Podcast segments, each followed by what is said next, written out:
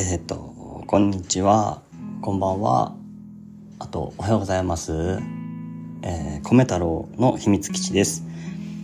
今日はにかいめということでね、えっと、今まだ何時だ？えっと、朝のじゅうじさんじゅっぷんぐらいなんですけど、うん、撮っていきたいと思います。で、えっと、まあ一応ね、あのこの米太郎の秘密基地っていうのがどういうものなのかっていうのをちょっと簡単に話させていただくと、まああのいろいろなポッドキャストあると思うんですけれども、まあ、この秘密基地では、まあ、価値あるものを発信っていうことをするのではなくて、まあ、自分自身もあとは聞いてくださる、まあ、皆さんも、まあ、ゆっくり自分の価値観をこう見つけていける場所にしたいなっていう思いがあって、まあ、そんな秘密基地みたいな場所にしたいなっていう思いがあってこういうタイトルにしてます。で、あの子供の頃秘密基地のように、まあ、何でも、まあ、日常を話すことがで話何でもない日常ですかね、うん、何でもない日常を、うん、秘密基地とかで、まあ、話を友達とかとしてワクワクしたりドキドキしたりする、まあ、楽しい気持ちを共有したりする。その一方で、まあ、悩んだり不安な気持ちっていうのを、うんまあ、話をしたりしながら、まあ、秘密基地ではないかもしれないですけれども、そういう話をしながら、まあ、明日も頑張ろうかなとか今日も頑張ろうかなと思える、まあ、力になるような、まあ、そういう空間にしていきたいなっていう思いがあって、えー、米太郎の秘密基地っていう風な、えー、名前にしてます。で、えっと一応ね、私あの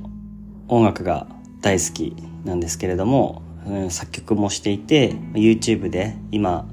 ちょうど、まあ、うん、なんだろう、まあ、未完成でもいいからオリジナル曲っていうのをちょっとアップしていってるので、よかったらうんと何欄っていうんだろう、うんと説明欄っていうのかなに載っけてるので、それを見ていただけると、まあ、より僕のことがわかるかなと思うので、興味を持ってくださる方がいればぜひそちらも見ていただけると嬉しいです。まあね、今日ね、うんと、まあ、はちがつのふつかっていうことでね、何曜日だ今日、水水曜日ですね。うんあれだよね、なんか昨日とかすごい関東の方だと大雨降ったりとかしてて、で、ね、雷とかもすごかったし、で、まあ、僕宮城に住んでるんですけど、こっちもかなりかなりじゃないなあのこっちはあの夜にちょこっと降ったぐらいで、うんまあ、なんていうか今日の朝になっては関東の方とかすごかったんだなって思って、でしかもまたなんかね、あの沖縄の方でもすごい台風が来てるので、まあ、まあ夏だなっていう気持ちもある一方で、やっぱりね、そういうのはあの気をつけておきたいなっていうところですね。ね、暑いのも嫌だけど、なんかね、そういえば夏って台風も多い時期だったなとなんか思い出しましたね。うん。地震もね、地震とかもたまにちょこっと来たりねするので、まあ、そういうのも怖いしね。うん、僕はあの家族がいるんですけど、えっと僕と妻と、えっとよんさいの、えっと男の子とのあ子供と、あとゼロさいのポノっていう猫がいるんですが、まあね、もしなんか災害とかがあって避難するってなった時、すごい、まあ、大変だし、仕事中とかだったらどうしようとかね。あとは、ね、猫、猫って連れていけないよね。うん。どうすんだろう？どうしよう？ちょっと考えとかないとな。まあ、皆さんもね、なんか、もう災害も、ね、いつあるかわかんないから、そういうのも気をつけた方がいいかなって思う。まあ、考えてると思うんだけどさ。でもなんか今、今日こっちの方はね、すごい晴れてまして、何度だ、外の気温はさんじゅうさんとかよんとかか、暑いなそんな感じです。まあね、今日もゆっくりと、まあ、自分のありのままをこう意識して、できるだけね、できないかもしれないけど、まあ、徐々にね、ありのままの自分を話していけたらなと思ってます。それではじゃあね、まあ、今日ちょうどね、完璧主義とか、まあ、そういうことについて、まあ、テーマっていうのをなんか決めたい気持ちはないあんまりないんだけど、うん、なんか特にまだ、えーと、誰に向けて話してるのかっていうのがないので、まあ、自分の気持ちの整理みたいな感じも含めて、ちょっとその自分結構完璧主義なので、そういうのが、まあ、どういうところがあったとか、そういう話をしていきたいなと思いますので、よかったら、まあ、寝ながらとかでもいいし、ね、寝聞きっていうのわかんない。寝ながら、き寝落ちか。寝聞きじゃない。寝落ちとかしてもらっても全然いいし、なんかね、自分の落ち着きたいタイミングとか、まあ、そうだな。えっと、まあ、いつもこう、リアルで、現実、日常か。日常の中では結構頑張っちゃってる人とかね、いると思うんですけどね。まあ、そういう時に、まあ、自分の場所とか、落ち着きたいなと、安心したいなとか、まあ、そういう時に聞いてくださると嬉しいです。じゃあちょっと話していきたいと思います。米太郎の秘密基地ね。はい。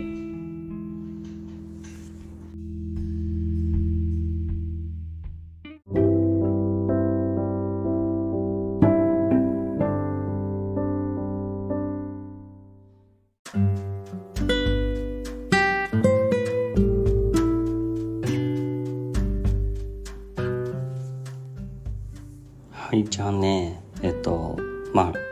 ちょ完璧主義とか、そういう、まあ、白黒思考とか、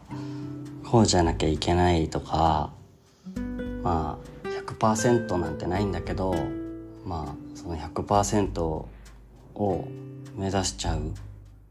なんか、潜在意識の中では、どうしてもそういうものを求めちゃってるっていうところを、僕の性格がすごくそういうところがあるのかなと最近ちょっと思うようになって、まあね、ちょっとそういうふうにね、思うようになったのってどういうところからだったのかなみたいな、まあ、もしまあね、あのいろんなおなんだ過去の記憶とかを話したとして話しても、うんと、わからないっていうか、何かが解決するわけではないかもしれないんだけど、まあちょっと、まあ、こういうところがあったなって思うことがあるので、まあ、それをお話ししていこうかなと思うんですけど、あのね、とまあちょっといっかいめのお話の時に、ちょっと僕がこういうふうにまあ、今さんじゅう代なんですけど、あので社会人でこうなったんだけど、まあ、中学校高校とサッカー部に入って、その後路上ライブをするようなきっかけができて、音楽に目覚めて大学でも音楽してっていう話をしたんですけど、まあ、ちょっとその辺の話でちょっと思い当たるところがあったので話そうかなと思うんですけど、僕がこうサッカー部、中学校の時に、まあすごいチームが、あの、いやなんだ、部活の人数がじゅうにんしかいない時期があるサッカー部っていうことで、サッカー人口がものすごい少ない部活だったんですよ、僕の、まあ、田舎の中学校でね。で、そのサッカー部で、あの、親友と呼べるような、あの、男がいて、その男の子と、あの、高校には別々の高校だったんだけど、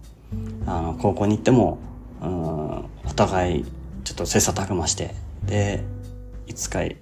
今度は戦おうぜっていう、そういうなんか男の約束みたいな、ちょっと青春的な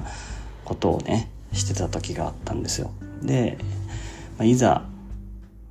あそれですごくね、うん、そうでいざあの高校に入ってみると、まあ、やっぱり自分は弱小のあ弱小のというか、まあ、自分が下手くそだったんだよね。であのなんだろう、それに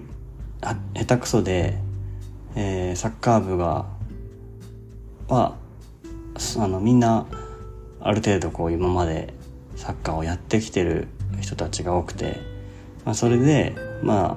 ちょっといじめに遭うようなこともあったりとかして、まあ、なんか例えばいじめっていうとなんだろうな、うん、もう明らかに分かるんだけど非通知で電話をめちゃくちゃかけてくるとか、まあ、あひどいいじめではなかったかもしれないけど、うん、なんか自分がサッカーが下手くそなせいで、えーとまあ、自分自身はそういう人間だみたいな、ちょっとダメな人ダメね弱っちいやつだなみたいな、全部をそのサッカーでこう決められてしまったような、そんなイメージをすごく持ってて、なのでその高校の時はすごいサッカーをするのが辛かったんですね。でだけどあのー、ねあのその中学の時親友だった、えー、人はうんと他の高校で、まあ、そこもかなり強豪校で、それでなんかうーん彼が頑張ってるのに自分がこんなところでくじけててどうするんだみたいな気持ちがすごいあって、で僕結構長距離だけはなぜかできたんですよね。なので、えー、サッカー部で、えー、練習を始める前に、えー、じゅっキロ走ってから練習するんだけど、その最初のじゅっキロ走るって時だけはもうものすごい本気であの、まあ、大体ずっと一番、うん、それだけはちょっと頑張ってやってたんだよね。でだけどやっぱりサッカー中学校の時はすごく楽しくやったんだよね。なんかじゅうにんしかいない時期もあったけど、うん、なんかやっぱりみんなと何か力を合わせてやっていくことがすごい好きだったんだよね。だけど高校に入ってからのサッカーでは、まあ、自分の能力とかそういう部分ですごくこう、まあ、否定されてるような気がしてすごく辛くて、まあ、辞めてく人もいたんだけど、で僕はあの、まあ、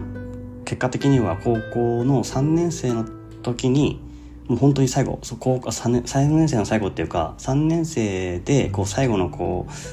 大会みたいなのがあると思うんですけど、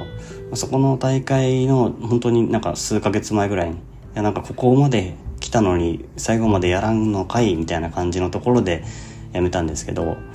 それはあの音楽が好きで、えー、路上ライブをしたいっていう気持ちでそこでやめたんですけど、それまであでそれでやめてで路上ライブをしたことですごい、まあ、新しい自分の価値観というか音楽ってこんなにすごいんだっていうことに気づいたんですよね。まあ、いろんな出会いとかがあったりとか、足を止めて聴いてくださる方がいたりとか、毎回来てくださる方がいたりとか、いろんなことがあってあの新しい世界にこう飛び込んだ気持ちでいたんだけど、で、まあ、なんでこうサッカーをやめなかったんだろうってその時はすごい思ったんだよね。なんていうかうんとやっぱりその友達との約束ってっていうものを、まあ、すごく強く強く感じてしまっていた自分もいたのかなっていうのもあって、うん、なんだろう、本当はサッカーに対し、サッカーっていろんな気持ちで や, やってると思うんですよ。気持ちっていうか、まあ、例えば強くなって大会で優勝したいとかいろんな目標があると思うんだけど、でも逆に楽しくただサッカーを楽しくやりたいっていう人だっていていいと思うし、で僕の部活はそういう感じではなかったんですよね。高校の時楽しくサッカーをやろうっていう感じではなくて、もちろんあの強い、えー、チームになって、まあ、目標はこう高く持つっていうような感じだったんだけど、まあ、そのね今までの僕に対する、うん、周りの部活のメンバーの考え方とかがあって、本当は多分やりたくなかったんだよね。やりたくなかったんだけど、やらなきゃダメだって思って続けてたんだよね。でも、まあ、ある時その親友の男の子からあのもう今サッカーやめたんだって話があって、あの僕は今あのフットサルのチーム、まあなんていうんだ、多分これあれは多分部活とかじゃなかったと思うんだけど、まあ、そういうのに入って、まあ、楽しくやりたいからやってんだって話を聞いて、でなんか、まあ、彼もなんだろうやっぱりすごい強豪校だったから、なんだろういち軍に軍さん軍とかもうものすごい多分あったんだよね。でやっぱりそのその中で自分の思うサッカーに対する気持ち、どういう風に向き合っていきたいんだろうっていうのを多分考えてやそういう選択をしたんだと思うんだけど、その時にもやっぱ自分もその約束のためにやってきたっていう気持ちが強くあったんだけど、でも彼のその選択は間違いじゃないしっていうところでもやっぱ悶々として、でもなんかこうしばらくは続けてたんだよね、なぜかサッカーをね。多分嫌いだったけど、うんなんなら最初からサッカーなんてやってなくて、高校に入ってから、まあ、バンドを好きだったんだからそういうところにやってればよかったって思う時もあったんだなとあったよなと思って、でまあでもその路上ライブするなら、まあ、時間とかも必要だし、そういうきっかけで最後やめることがやめることにして、もうじ時期なんてどうだっていいとか思ってやめて、であのやっぱり何かに自分でこうしなければならないっていう風に思うことがあって、なんか本当の自分が今どういう風にしたいのっていうところを、まあ、自分に聞いてなかったのかなっていうか、本当はサッカーをこういう風にやりたいわけじゃないんだよねって自分に言ってあげれてたら、もっと素直に本当は今やりたい音楽とやりたい音楽とかそういう部分をになんあいうそういう部分を聞いてあげれてたんじゃないかなって、自分のことをねっていうふうに思って、まあ今はすごいえっと納得してるというか、まあある程度そのまあ、これも経験だなって思えるけど、やっぱ当時はすごいもったいない時間を過ごしてきたなって思ったんですよね。そういうのってなんていうか、うんまあ、自分のその完璧主義というか、こういう風にしないといけないんだ、約束なんだからみたいなっていうところに自分自身で勝手に縛りつけてたのかなって思って、うん。まあね、結果的にね、あの僕が路上ライブをするようになって、まあオリジナルの曲とかを作って、えー、まあそれで、まあね、あの、本当に、そんなに全然上手くないんだけど、シーディー とかも作って、で、まあ路上ライブに来てくれる高校のね、人とかも、出てきたりとかしてね、同じ高校の子とか、あとまあ後輩とかもね、路上ライブに聞いて、聞いてきてくれるようになって、それをなんかきっかけで、なんか今こういうことやってるんだねみたいな、今までのサッカー部の言ってた人たちっていうのがなんか自分に対しての考え方とかをすごくなんか肯定してくれたっていうか、なんか違う風に見てくれるようになったっていうのがあったのもすごい嬉しかったんだよね。だからなんかもっと正直に正直にというか自分の自分は本当はどう思ってるんだいっていうところを聞いてあげたいなって今は思ってるんだよね。まあ、こういうサッカー部の話ね。でもう一つなんかちょっとあるなと思ったのが音楽だよね。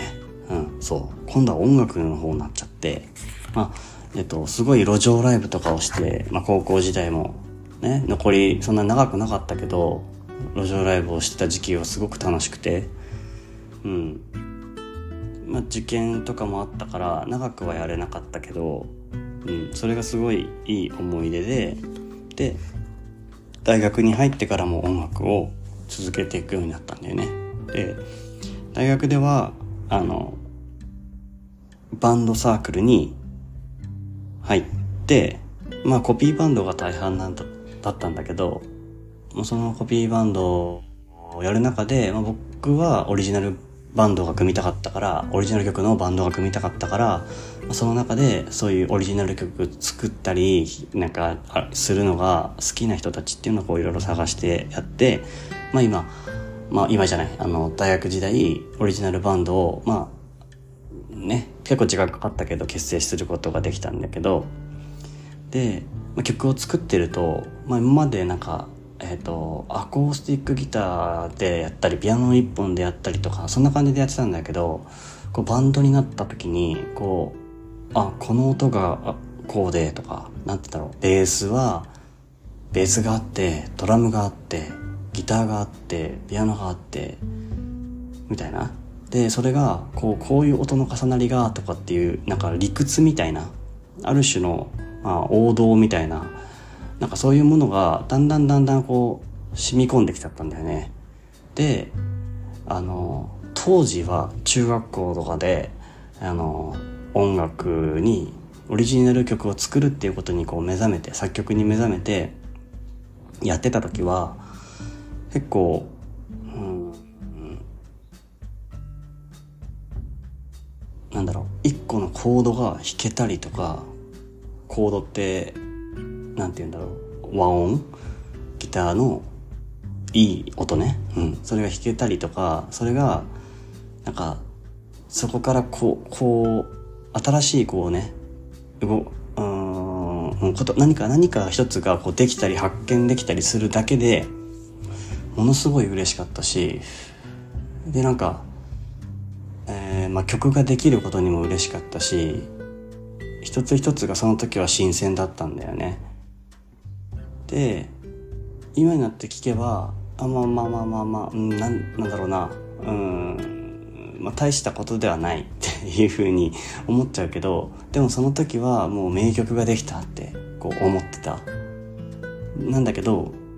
まあ、大学でこういろんな知識、まあ、バンドをしながらあバンドってこういう感じなんだでその中で作曲していくってこういう感じなのかとかいろんな知識、まあ、こういうバンえー、アーティストはこういう風にやってるんだとかそういうのを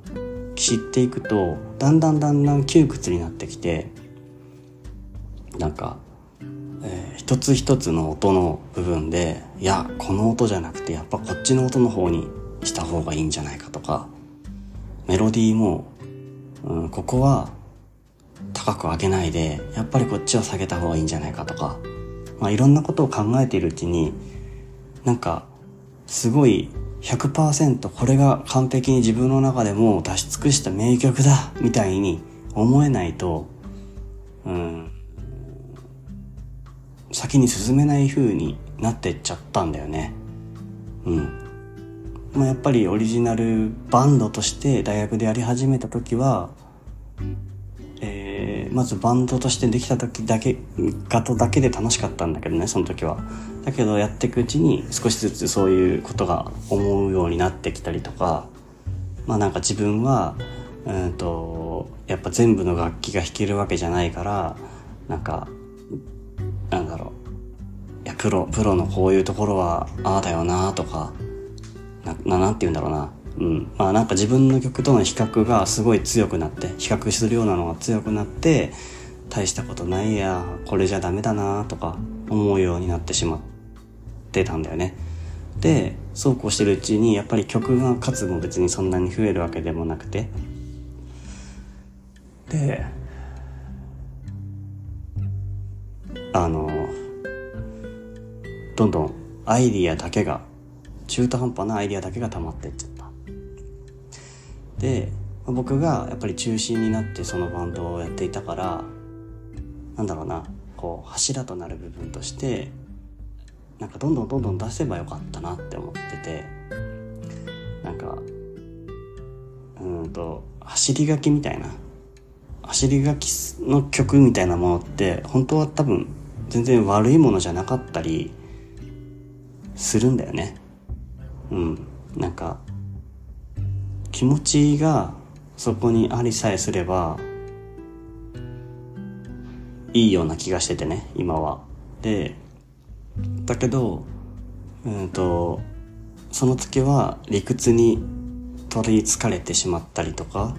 比較することでやっぱりまだこれではあの表に出してはいけない、ライブで発表してはいけないみたいな、そういう感じに思ってしまってたなと思って。で、まあ、そういうことが続いてしまったこともあって、まあ、社会人で、まあ、趣味で音楽をすることはあったけれども、うん、やっぱそこにもなんだろうな、あの窮屈感はこうどうしても拭えなくて、やっぱりなんかこうめっちゃくちゃこう自分の中のもう何もかもをそぎ落として出し切ったぞこの一曲みたいにならないとできなかったんだよね。でもやっぱりきなんだろう本当に音楽をやりたいなって思ってるのって、なんか立ち返ればなんか聞いてもらってた人が集まる出会いの場だったり、まあある種音楽を作って作曲して歌詞も考えて、それってなんかすごい自分をすっぱだかにするような感じ、なんかこう恥ずかしいんだよね。でもまあ、そ, そのないそれをなんか聞いてくれたり何か感想をくれたり、まあ、してくれることっていうのがあの、まあ、自分のなんだろう表現方法だったりするわけであって、まあ、そこに喜びを感じてたんだよなと思ったら、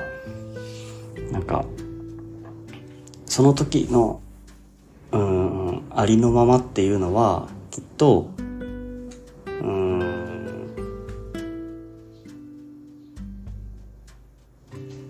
なんて言うん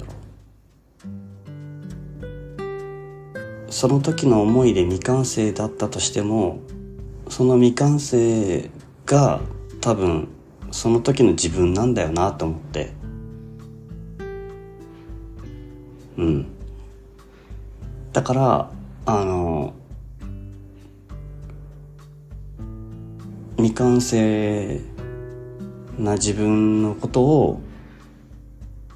受け入れてあげればよかったなって、その時もその時のことを今になると思う。うんだからできないこともあるけれどもあるけれどもうんあるけど、それが自分なんだなって思ってあげると、自分を認めてあげると、もっとやっぱり楽に身動きが取れるようになって、新しい何かが広がるような気がするなって今は思うんだよね。まあ、だからあの完璧に決めこういう風に決まんなきゃって、ここまで完璧にできないと、例えば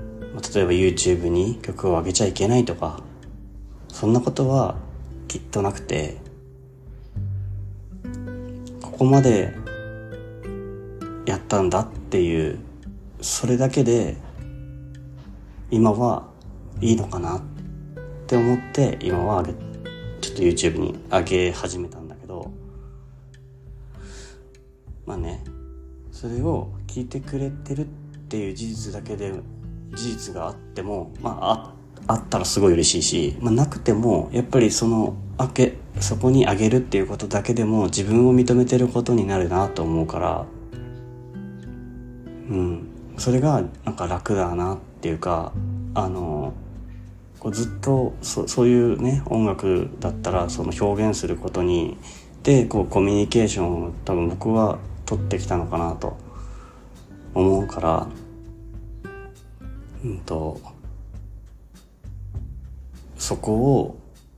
うんとないものにしてあげしちゃダメだなって、取り上げちゃダメだなって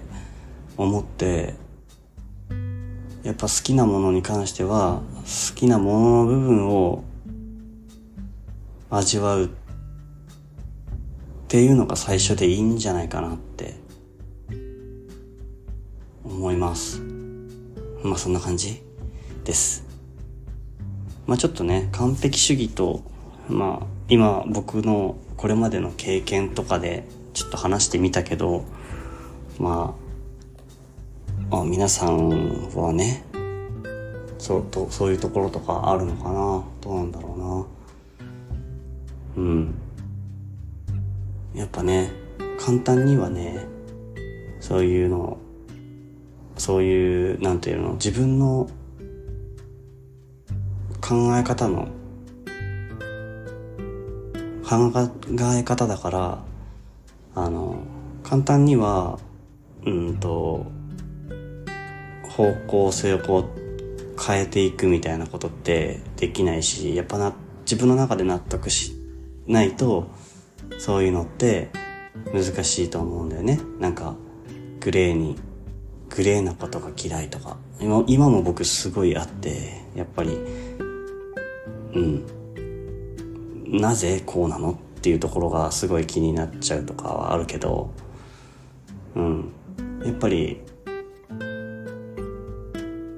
まあ、自分に耳を傾けてあげる機会を自分は増やしたいなって、うん、まあまずはそこからやりたいなって思ってて、なんかね、まあ人のこともそうだけど、やっぱり自分が楽しい方向とか好きなものとかそういうのを、こういうのが好きなんだって言えることってすごい大事だなって思うし、うん、思います、ね、仕事とかしててもねありますからね。まあが学生さんでもあると思うしね、あのなんだろう、単位とかね取るとかでもまあやっぱりその、でもな、なんだろうな。まあ僕だったらだけど、やっぱり何かに夢中だったり、それが好きだからこそ、それに真剣に向き合ってるからこそ、完璧主義な気持ちになるのかなとは思うんですけどね、僕は。なんか、うーんと、学生で、えー、の時僕が学生の時とかは、まあ、音楽に明け暮れてたんだけど、だから授業はそこまで記憶にないんだよね。なんか正直申し訳ないけど、行かせてもらったのに申し訳ないけど、なんだけど、うん、やっぱりね、そのそういう意味ではなんかその授業なんてこんな感じでいいかみたいな風に思えてたんだよね、やっぱり。でそこにはなんか完璧主義っていうのがあんまり乗っかってこなかったんだよね。だけどやっぱり自分の好きなものとか真剣に取り組みたいって思ってるものに関しては、うん、そういう気持ちが強いのかなと思って、だから、まあ、僕は一概にそれを否定したくはない否定したくはないだけど、あの本当にそうなのかいっていう気持ちをなんか僕は自分自身にもうちょっと聞いてあげたいなって、自分のことね優しくしてあげたいなっていう気持ちがなんか あ, あって、まあ、最近そういう風に思うようになりましたなりましたうんまあね、すぐすぐにそうなったからってどうこうって話じゃないんだけどね。うんでなんかあったかなえっとそうだからまあちょっと YouTube の方あいいかな別にそこはあ皆さんがどう受け取るかだからなうんなんでもないあの、まあ、ただ YouTube には音楽をじ自分の作曲した曲をうーん結構できるだけあのたくさん上げていきたいなみたいな思っています。まあそんな感じかな。うん。まあねなんかあとうんこんまあ今回にかいめだったけど、まあ、さんかいめどうしようかなと思うけど、まあこんな堅苦しくなくても全然いいのかもしれないから、まあちょっとずつちょっとずつで本当に多分よくて、なんか思うことを思う思ってる時間にあの気持ちがこう高くなってる時にゆっくり話していきたいなと思います。なんか前はね、前はねじゃね、昨日はね。撮ってた時すごいなんか大丈夫かなとか緊張してたんだけどやっぱり少しずつ慣れてくるもんなんだろうね、まあ、今目つぶりながら喋ってるけど な, なんだこ の, この人はって感じだけど目つぶりながらこうなんか思い巡らせながら喋ってみてうん、まあ、皆さんもねあのいろいろ日常があると思うんですよ。僕はちょっと今休職をしているので、うん、日常のこうよくあるこう社会とはちょっと離れた環境にいるけれども皆さんはどうだろうね、まあ、そう同じような状況の人もいるだろうしあの日うん、社会の中でとか、まあね、学校生活会社員、まあ、いろいろねあると思うよ。家にずっといたりとかね僕みたいにね、まあ、いろいろあると思うけどうんなんかゆっくりでいいからなんかこうああこういうこともあるかなとかあこうなこういうふうに思う人もいるのかなとか、ね、ちょっとだけでもいいからなんか頭の中をこう想像するような時間になってくれたら嬉しいです。なんか急にねまあ否定するわけじゃないけどこの情報はすごいお得だとかさあのこうやったら効率的だとかさこうやったら正しいものができるとかさこれは間違いだみたいな結構分かりやすく表現しているものって世の中にはいっぱいあるしまあ YouTube とか Podcast とか、まあ、いろんな、ね、コンテンツを使ってそうやって表現しているものもあると思うんだけどなんかね僕はねそれがね、まあ、それそれをずっと見てたりしてたんだけどやっぱ疲れちゃったんだよね。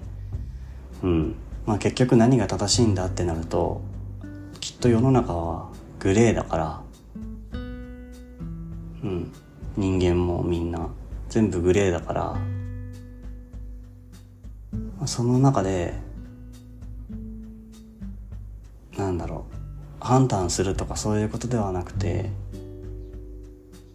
うん、まあ近寄る寄り添ってみるなんだろう近寄るかなうんちょっと寄ってみようかなみたいなあーそうなのかなでもこういうとこもあるかもしんないけどなとかねまあそのぐらいのことでいいからなんか頭の中で自分のこととか自分だったらみたいな自分はどういう気持ちなのかなとかねそういうのを考えるきっかけにもしなれたら、あーそれは最高だね多分まあそんな理想を掲げちゃったけど、まあ、今思ってて言っててちょっと思いました。うんまあね、今日はねこんな感じで一応完璧主義とかについてとかって書いたんだけど、まあ何を話してもいいよっていうイメージでちょっとこういうテーマでやってみました。まあねきっと明日とかもあげると思うんで、まあ落ち着きたい時、寝る前とか寝落ちしたりとか暇な時とかなんかいても立ってもいられない時とか、まあいろいろあると思うけど、そういう時にこの米太郎の秘密基地思い出して聞いてくれたら嬉しいです。それではまた次回のうんえっと秘密基地この場所でお会いしましょう。それではまた、バイバイ。